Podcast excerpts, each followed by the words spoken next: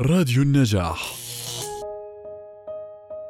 مراجعة علمية منهجية ل 25 مقالة علمية لدراسة عوامل استقرار الزواج عالمياً أظهرت أن الانفصال والطلاق ينخفض بدرجة كبيرة عندما يتلقى الأزواج تعليماً جنسياً خاصاً.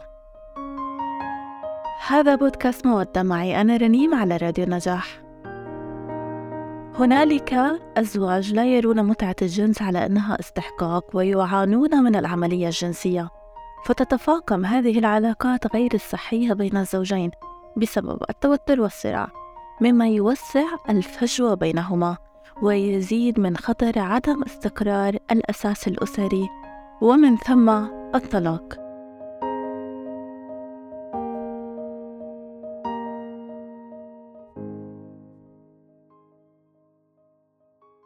اليوم حديثنا عن المشاكل الجنسية في الزواج. معنا المدربة في الصحة الجنسية والإنجابية الأستاذة نداء رضوان. أهلا وسهلا. كيفك؟ شو أخبارك؟ آه، تمام كتير. يعني بكل حلقة رح أستضيفك فيها رح أرجع أحكي مبسوطين جدا من أداء مقالاتي اللي بتكون موجودة بمنصة مودة مسرورين جدا بالمقالات اللي عم آه، تحكي بوجع آه، المتزوجين. اللي بتكتبيها نداء شكرا لك عفوا. اليوم رح نحكي عن مشاكل جنسية في الزواج. بمرحلة ما بحياة الأشخاص المتزوجين ممكن يصير في مشاكل. اليوم هيك رح نفرد لهم بعض المشاكل المتوقعة. واحدة منهم التوقعات الجنسية الغير واقعية. احكي لنا أكثر رح نبلش فيها. طبعا التوقعات الجنسية غير الواقعية بدنا نستعرضها بشكل مختصر وسريع. بالنسبة للرجال بشكل عام آه، بهمهم بيصيبهم قلق بشأن آه، حجم العضو الذكري أو حجم القضيب. مع أنه فعليا ما في علاقة بين الحجم وبين الأداء الجنسي. وأيضا أنه من ضمن التوقعات الغير واقعية بشأن الأداء الجنسي الإباحي وبيفترضوا للمرأة جسد خيالي معين بيشبه أو أقرب إلى ما يكون اللي شافوه في الأفلام الإباحية. فهذا بيعطيهم تحدي إنه تصور معين مخالف للواقع. غير موجود. غير موجود. تشوه يعني في في توقعاتهم حول العلاقة الجنسية وهذا بيؤدي لمشكلة. هلا عادة آه، في في الأفلام الإباحية هو تصوير والتصوير بيحتاج لتحضير. ويعني آه، بيتاخد الصورة من زوايا معينة وبتقطيعات معينة. هذا غير غير المكياج والإعادة وغيره من الأشياء. فهاي الأشياء الشخص المشاهد بيشوفها مرة واحدة ما بيعرف تفاصيل أو كواليس تحضير العمل فبفترض إنه هاي هي الواقعية. وفي الحياة العملية ما بتكون مختلفة تماما. حكيت لنا شي تحت الهواء خلال إعداد الحلقة قلت لنا الطفل نقعد تحكي له إنه سبايدر مان هذا شي من الخيال.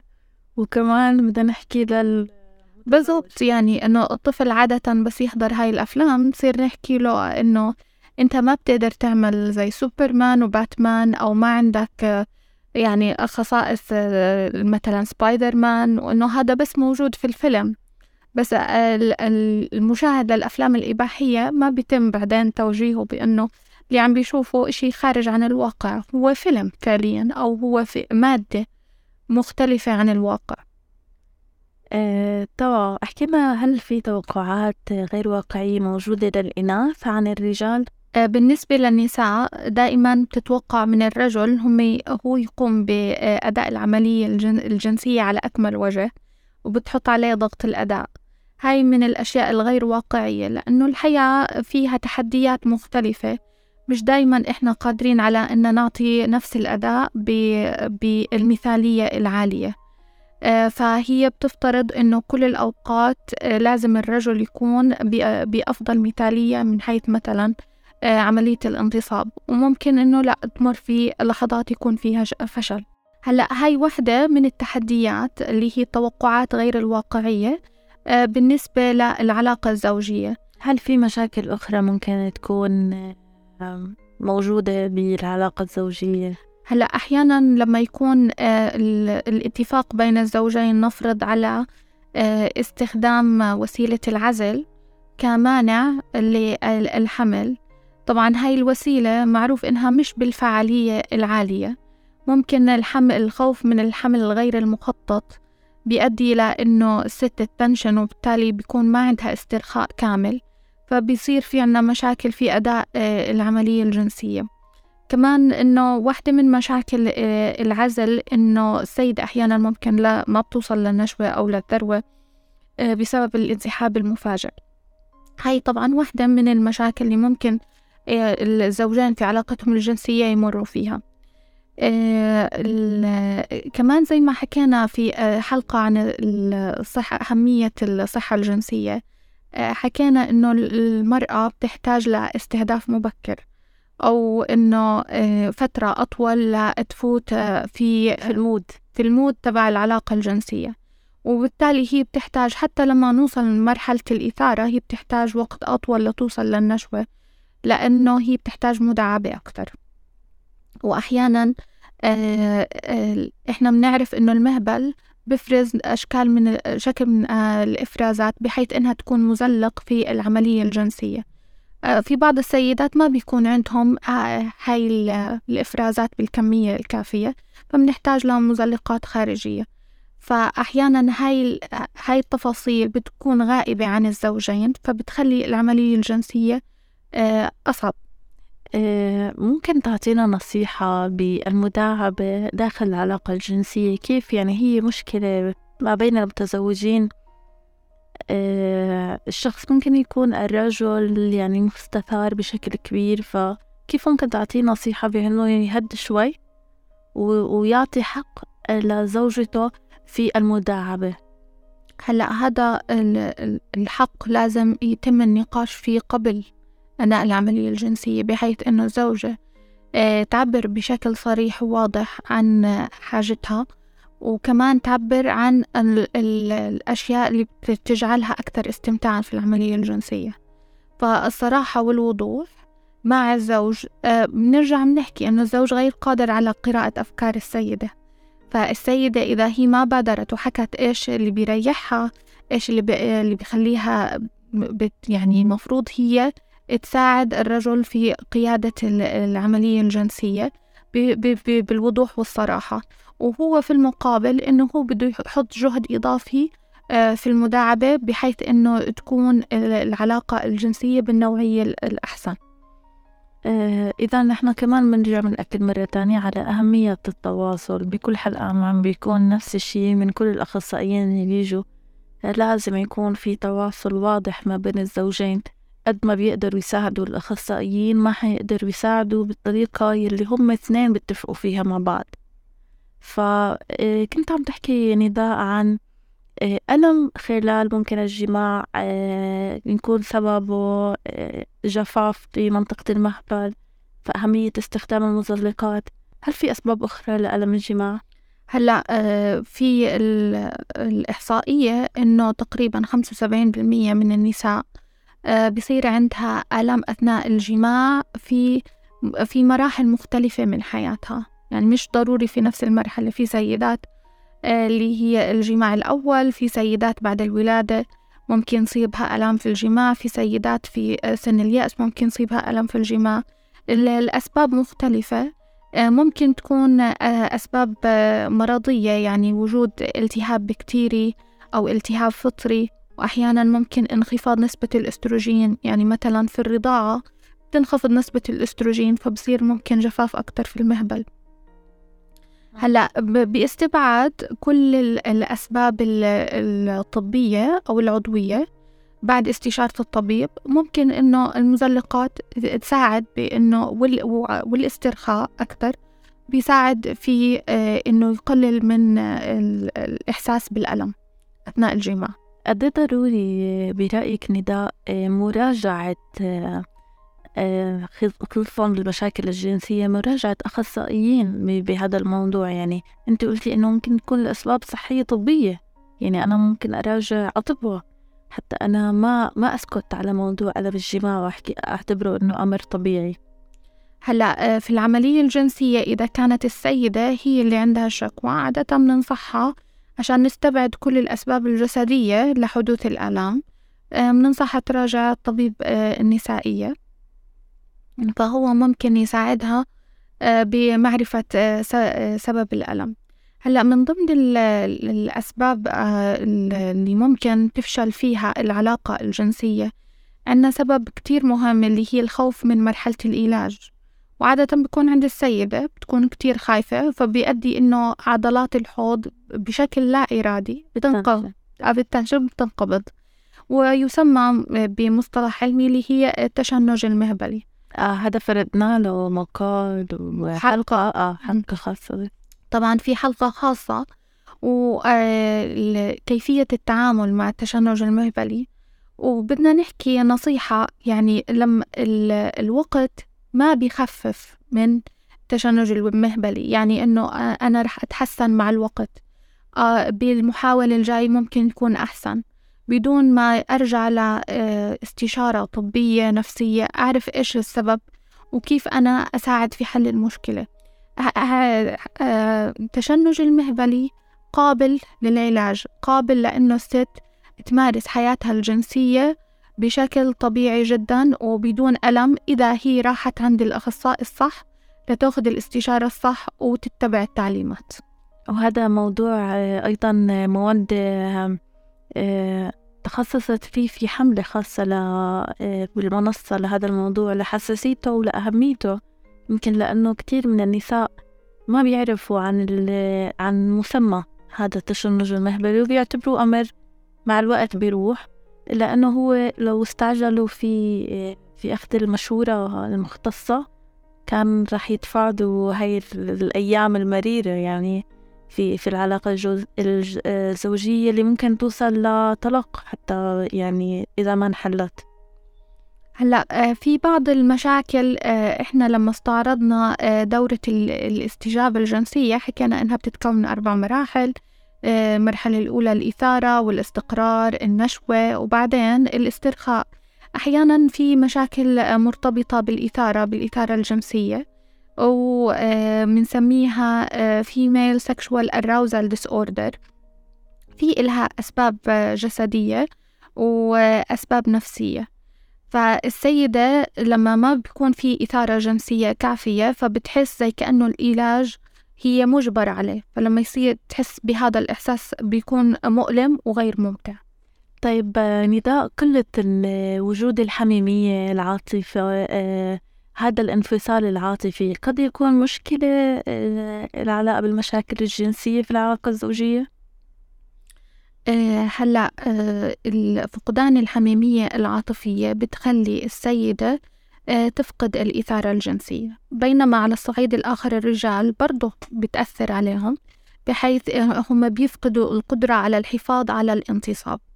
طبعا سبب هاي المشاكل بالأساس هي خلافات بتكون. الخلافات هاي أدت إلى فقدان الحميمية والعاطفية وبالتالي أثرت على العلاقة الجنسية.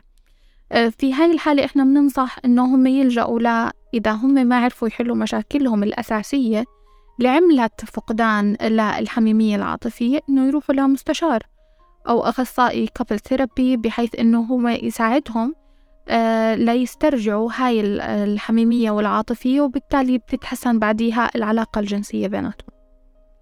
آه، بعض الرجال آه، نداء عندهم مشاكل ممكن أنت قلتي عنها بالبداية بس يعني بيأثر على قلقهم في الأداء الجنسي لأنه مسؤوليته ممكن بيعتقد أنه مسؤوليته الأكبر أو الأداء يعني العامل الأكبر هو وجود أدائه. فبيكون في عنده قلق من من الأداء. هاي المشكلة كيف ممكن نشرحها أكتر ونعطيها حلول؟ هو القلق جاي من الخوف على عدم القدرة على الانتصاب أو حتى الخوف من إنه عدم القدرة على الحفاظ على الانتصاب لفترة أطول. النصيحة البسيطة إنه هو يستمتع في العلاقة الجنسية أكتر ما إنه يركز في تفكيره على الأداء. هو مجرد ما فات بالمود وركز على آه، زوجته بدل ما يركز على أدائه. بالتالي هي الأشياء بشكل تلقائي بتصير. فممكن تقولي ممكن الإثارة أصلا تتحفز أكتر إذا كان مركز على العلاقة نفسها مش على الأداء. على بالضبط. يعني ممكن هذا الشيء يساعده أكتر. يعني هل هو هو هو الانتصاب بيجي تلقائي مع الاستمتاع في العلاقة الجنسية مش بشكل إنه أنا بركز عليه ليحصل آه. فإنه الاستبعاد فكرة إني التركيز على الأداء نفسه. بيساعد بتخطي هاي المشكلة أصلا. زي أنا وياك هلأ في الحوار بدل ما نركز إحنا على الميكروفون إحنا نحكي الموضوع اللي إحنا بنحكي فيه بتلقائية. ف آه، وعدم التركيز على الأشياء المحيطة التانية وعلى كيف أدائنا. إحنا بنحكي في صحيح. في الموضوع وبنستمتع في الحوار وبنستفيد بدون ما أركز على أنا كيف صوتي رح يطلع آه، وين رح أخربط. ونفس الإشي في آه، في في العملية الجنسية. أركز على أني أستمتع أنا وشريك حياتي في العلاقة نفسها أكثر من أدائي. كيف رح يكون؟ نصيحة رائعة وواضحة جدا هلأ صارت آه، هل هنالك مشاكل أخرى ممكن يعاني منها الرجل على صعيد المشاكل الجنسية تحديدا؟ هلأ القذف المبكر وضعف الانتصاب بس كونه القذف المبكر وضعف الانتصاب فيهم تفاصيل كتيرة وفيهم تكنيكات. آه، وإحنا أفردنا لهم حلقة خاصة بكل واحد فيهم. وطبعا إحنا النصيحة اللي, آه، اللي بيكون عندهم هاي المشكلة. آه، ممكن نساعدهم بأنه الاستشاري الأفضل ليروحوا يتوجهوا له بيكون استشاري مسالك بولية وتناسلية وعقم. بحيث إنه هو ممكن يعطيهم آه، استشارة أو يساعدهم كيف يحلوا مشكلتهم. لأنها يمكن تكون طبية أكثر من إنه هي نفسية. هي في منها جانب نفسي وفي منها جانب طبي. بس الجانب النفسي عادة لازم إحنا نستبعد كل الأسباب المرضية أو الأسباب الجسدية اللي سببت المشكلة فالطبيب هو أول حدا لازم يتوجهوا له. تمام تمام هلا فهمنا. وجدنا في بعض آه، الحالات يلي بتوصل لمودة واللي عدنا يعني حتى بدراسة آه، كانت موجودة بمودة حتى نفهم أصلا المشاكل الجنسية اللي بتؤدي للطلاق. كان واحد منها موضوع آه، زواج بلا جنس أو زواج عذري زي الحب العذري. احكي لنا هل هاي المشكلة إيه، لوين بتوصل؟ إحنا شفنا أنا بتوصل لطلاق احكي لنا أكثر كيف يعني؟ هلأ آه، في إحصائيات بإنه آه، يعني هاي معمولة هاي الإحصائيات على دراسات أمريكية إنه تقريبا 15% من الأزواج بيكون في عندهم زواج بدون جنس. واستمرارية هذا الزواج بيكون بسبب ظروف معينة زي وجود الأولاد أو ظرف اقتصادي وأحيانا بيكون ظرف مرضي لأحد الزوجين أو ظرف صحي. أه هلأ إذا كانوا الزوجين سعيدين ما في مشكلة. إذا هم راضيين بهاي الطريقة في الحياة. بس إذا كان في أحد الأطراف غير سعيد عادة إنه بصير التنبؤ بإنه هذا الكابل رح يصير عنده طلاق. إيش الأسباب يلي ممكن توصل للزوجين لعلاقة من غير جنس؟ مشاكل العلاقة بمشاكلهم الشخصية يعني على صعيد العلاقة بيناتهم؟ فبيأدوا إنهم يمتنعوا عن ممارسة الجنس. هو آه، عادة هم مفروض لو هو بيكون في عدة أسباب. أحيانا ممكن أسباب صحية إنه أحد الزوجين كان فترة مريض وبالتالي امتنعوا عن الجنس أو خلافات بيناتهم. آه، بس آه، هم محتاجين لحدا يساعد إذا هم يعني حابين إنهم يرجعوا علاقتهم الجنسية في خطوات معينة لازم يمشوا فيها يا ممكن لحالهم أو بمساعدة آه، شخص أخصائي. واحدة من هاي النصائح إنه آه إنه ما نستنى الرغبة تصير. آه. آه إحنا ما نستنى إنه آه يصير في عنا رغبة تجاه الشخص الآخر. إحنا بدنا نصلح هذا الزواج فإحنا ممكن نخصص وقت معين يكون وقت حميم آه، مع بعض. بس بيكون الطرفين هم حابين إنهم يرجعوا هاي العلاقة الجنسية مع بعضهم. هلأ هل فعليا في هذا الوقت الحم... الوقت المخصص؟ طبعا مثلا إنه يوم الاثنين آه، بعد الساعة سبعة هم بيقعدوا مع بعض. مش ضروري يكون في أي شكل من أشكال المداعبات أو حتى علاقة جسدية بيناتهم. ممكن كل واحد يمسك كتاب ويقرأه ممكن يحضروا فيلم سوا. يعني يقضوا وقت آه، حميم غير جنسي مع بعض. بعدين الأشياء ممكن تتطور بعدين. يعني بيكونوا لكن بخطة. عم يعملوا بخطة بالضبط. لأنهم اثنين بدهم يحلوا هاي المشكلة. آه، حابة أستغل الوقت هون إني أرجع أركز إنه بمنصة مودة عم بينفرد ل... لقضايا كتير مواضيع حتى مثلا بعد عمليات معينة لأحد الزوجين كيف رح تصير الحياة الجنسية ما بعد ذلك. عم نحاول نتطرق لكل هاي المواضيع حتى نساعد المتزوجين على إنه استدامة هاي العلاقة بمودة ورحمة بنساعدهم آه، إنهم يتخطوا المشاكل الصحية ويبلشوا يرجعوا لحياة سليمة وفيها علاقة جنسية صحية. لأنه الدراسة اللي عملناها كانت النسبة الأعلى لأسباب الطلاق هي أسباب آه، جنسية وإنجابية.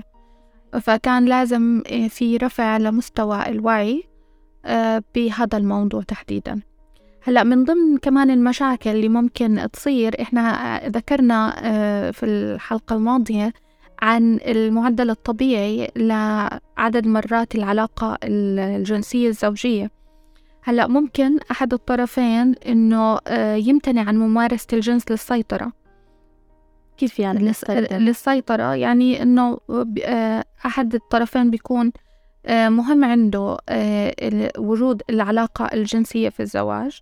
فأنا عشان أسيطر على العلاقة نفسها العلاقة الزوجية في مناحي الحياة التانية بمتنع. بصير زي شكل من أشكال المكافأة. يعني أنت إذا بتعمل لي هيك أنا بكافئك بس ما إنه يعني هو احتياج غريزي فأنت ما بصير موضوع السيطرة والمكافأة عليه ممكن هذا الموضوع تحديدا حساس لكن إنه هو فعلا موجود داخل مجتمعاتنا. آه، الابتزاز العاطفي هذا آه، أو الابتزاز الجنسي. إنه حتى توصل لما لأمور معينة أنت ببالك توصلها بيتم استغلال العلاقة الجنسية الرغبة اللي أصلا موجودة داخل الشخص حتى يتم الموافقة على ممارسة العلاقة. أو الشخص اللي بيمارس عليه هذا العقاب ممكن يصير عنده مشاعر بالغضب والاستياء. آه، ممكن يتطور الموضوع لأنه يحس حاله هو غير مرغوب أو يعني غير محبوب من من شريك حياته أو حتى مرفوض. هلأ آه، من ضمن كمان الأسباب اللي هي الانشغال الدائم في العمل أو الانشغال في مناحي الحياة. عادة بصير مع اللي هي فترات الزواج الطويلة بحيث إنه بزيدوا عدد الأطفال بتزيد انشغالات. فهنا النصيحة بتكون للزوجين إنهم يحددوا وقت محدد يحطوا وقت ثابت بحيث إنهم يكون في آه، لقاء آه، لقاء فيه ويكون في آه، علاقة زوجية بيناتهم. هلأ من ضمن الأشياء اللي كتير مهمة لازم نحكي عنها أو أتوقع أفردت لها حلقة اللي هي المواد الإباحية ومشاهدة الأفلام الإباحية. أكيد تأثيرها على العلاقة الزوجية.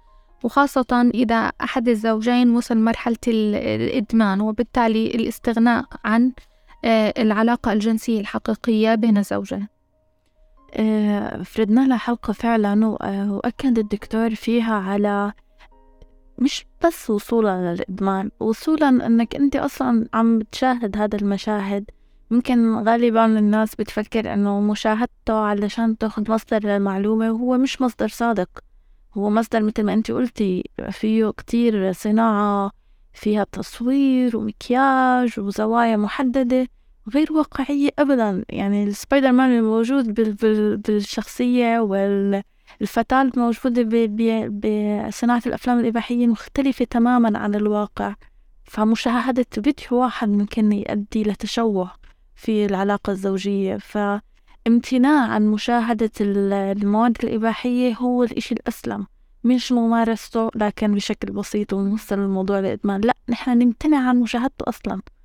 فهذا بسبب مشاكل منها إنه بفكر إنه الزوجة تاعته مثلا مش كافية. فبفكر بخيانتها أو بفكر ب يعني بحلول أخرى. لكن ما بيكون فاهم ومدرك إنه آه، هذا موضوع غير واقعي. ممكن نحكي كمان الخيانة هي واحد من المشاكل مزبوط الخيانة واحدة من المشاكل. وأيضا آه، كمان آه، فقدان الرغبة الجنسية أحيانا بعض الأمراض المزمنة في إلها أدوية مخصصة. ممكن هاي الأدوية تؤدي إلى فقدان الرغبة الجنسية زي مثلا أدوية الاكتئاب. في كمان عدم القدرة على الوصول للنشوة وبالتالي لما عدم يعني إحنا حكينا نسترجع الدورة الجنسية هي عبارة عن إثارة واستقرار بعدين عنا ذروة النشوة وآخر إشي الاسترخاء. لما الشخص غير قادر على الوصول للذروة بصير عنده فقدان أصلا في الرغبة الجنسية وبالتالي آه بيمتنع عن آه عن الجنس. ممكن آه آه أخصائي آه طب جنسي يساعدهم أو آه إذا كانت يعني معرفة الأسباب اللي بتؤدي لعدم آه الوصول للنشوة. الصراحة كمان مع الأخصائي بتساعد كتير الأخصائي إنه بعدين آه يساعدهم. آه، اختلاف آه، الرغبات الجنسية بين الزوجين وهي حلها اللي بصراحة. هلا لما حكينا في في اللقاء الماضي حكينا عن الدورة الجنسية أو دورة الاستجابة الجنسية واللي هي Masters and Johnson وال research تبعهم. هو النتائج هاي الريسيرش اللي استخلصها إنه ثلاث آه، أشياء ممكن تساعد إنه الزوجين ليتخلصوا من مشكلة معينة بتواجههم. آه، أول وحدة اللي هي أي عطل جنسي أو أي عطل في العلاقة الجنسية مسؤول عنها الطرفين. حتى لو واحد فيهم هو اللي عنده المشكلة التنين مسؤولين عن حلها آه، فإذا الزوج اللي عنده المشكلة دور الزوجة هي دعم لنحل هاي المشكلة والعكس كمان. هلأ المبدأ الثاني بأنه المستشارين اللي ممكن يساعدوا في حل المشكلة مفروض يكونوا من الجنسين من الذكور والإناث. والمبدأ الثالث اللي هو الصراحة الصراحة والوضوح بين آه، الزوجين آه، بحيث أنه كل منهما يحس بالأمان. المبدأ الثالث اللي هو الحوار الصريح مع الأمان التام آه، والمكاشفة أمام الاستشاريين اللي بيساعدوهم وبين بعض. آه، بهاي الثلاث طرق الأساسية ممكن المساعدة في حل أي مشكلة جنسية. طبعا باستبعاد كل الأسباب الفسيولوجية اللي بتأدي للخلل الموجود في علاقتهم. يعني بعد ما نستبعد بأنه إحنا عندنا مشكلة جسدية ورحنا عند الدكتور بالنسبة للمشاكل الذكور رحنا عند اللي هي الطبيب التناسلية والبولية. بالنسبة للإناث رحنا عند الأخصائي النسائية والتوليد. وإذا في آه، آه، آه، أخصائي طب جنسي بيكون أحسن وأحسن. وبعد ما نستبعد ولساتنا عندنا مشكلة مفروض إن نروح عند اللي هي أخصائي نفسي يساعدنا في حل مشكلتنا. يعني اللجوء الأخير بيكون إذا نسينا كل المشاكل الطبية وتأكدنا أنه كل أمورنا تمام. ما زالت العلاقة الجنسية الزوجية فيها مشاكل الأصل أني أروح على الطب النفسي الجنسي. تمام. أو الطب النفسي لأنه حيقدر يعالج هاي الموضوع ويكون في صراحة والاثنين يروحوا مش شخص واحد. الاثنين يروحوا. حل المشكلة مع بيكون بالاثنين مش بواحد. لأنه رح ينعمل خطة الاثنين يتبعوها مش شخص واحد. لأنه هاي واحد بده يعمل support أو مدعم يعمل تاني يفهم إيه كمان مشكلة الآخر شو هي بدل ما يضلوا يلومه يفهم مثلا في موضوع ممكن نقول التشنج المهبلي إذا الزوج ما تفهم إنه هذا الموضوع مثلا لا إرادي. لا إرادي ما حيفهم كيف بدي يعالجها فهو كمان ضروري وجوده لحتى يفهم الحالة هاي. وبشتى المجالات عن كل مشاكل اللي لها علاقة بالصحة الجنسية.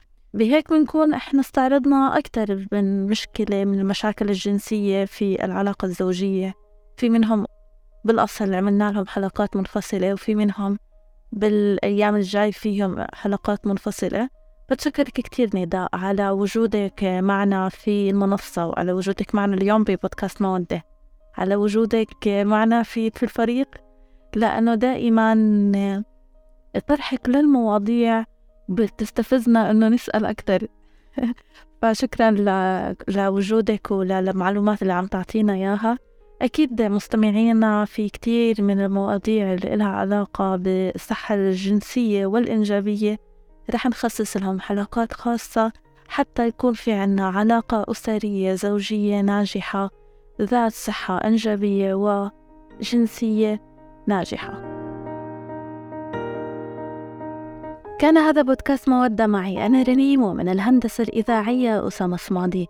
لا تنسوا تسمعونا عبر حساباتنا على SoundCloud Spotify Google Podcast و Apple Podcast ومن خلال زيارة موقعنا النجاح dot net.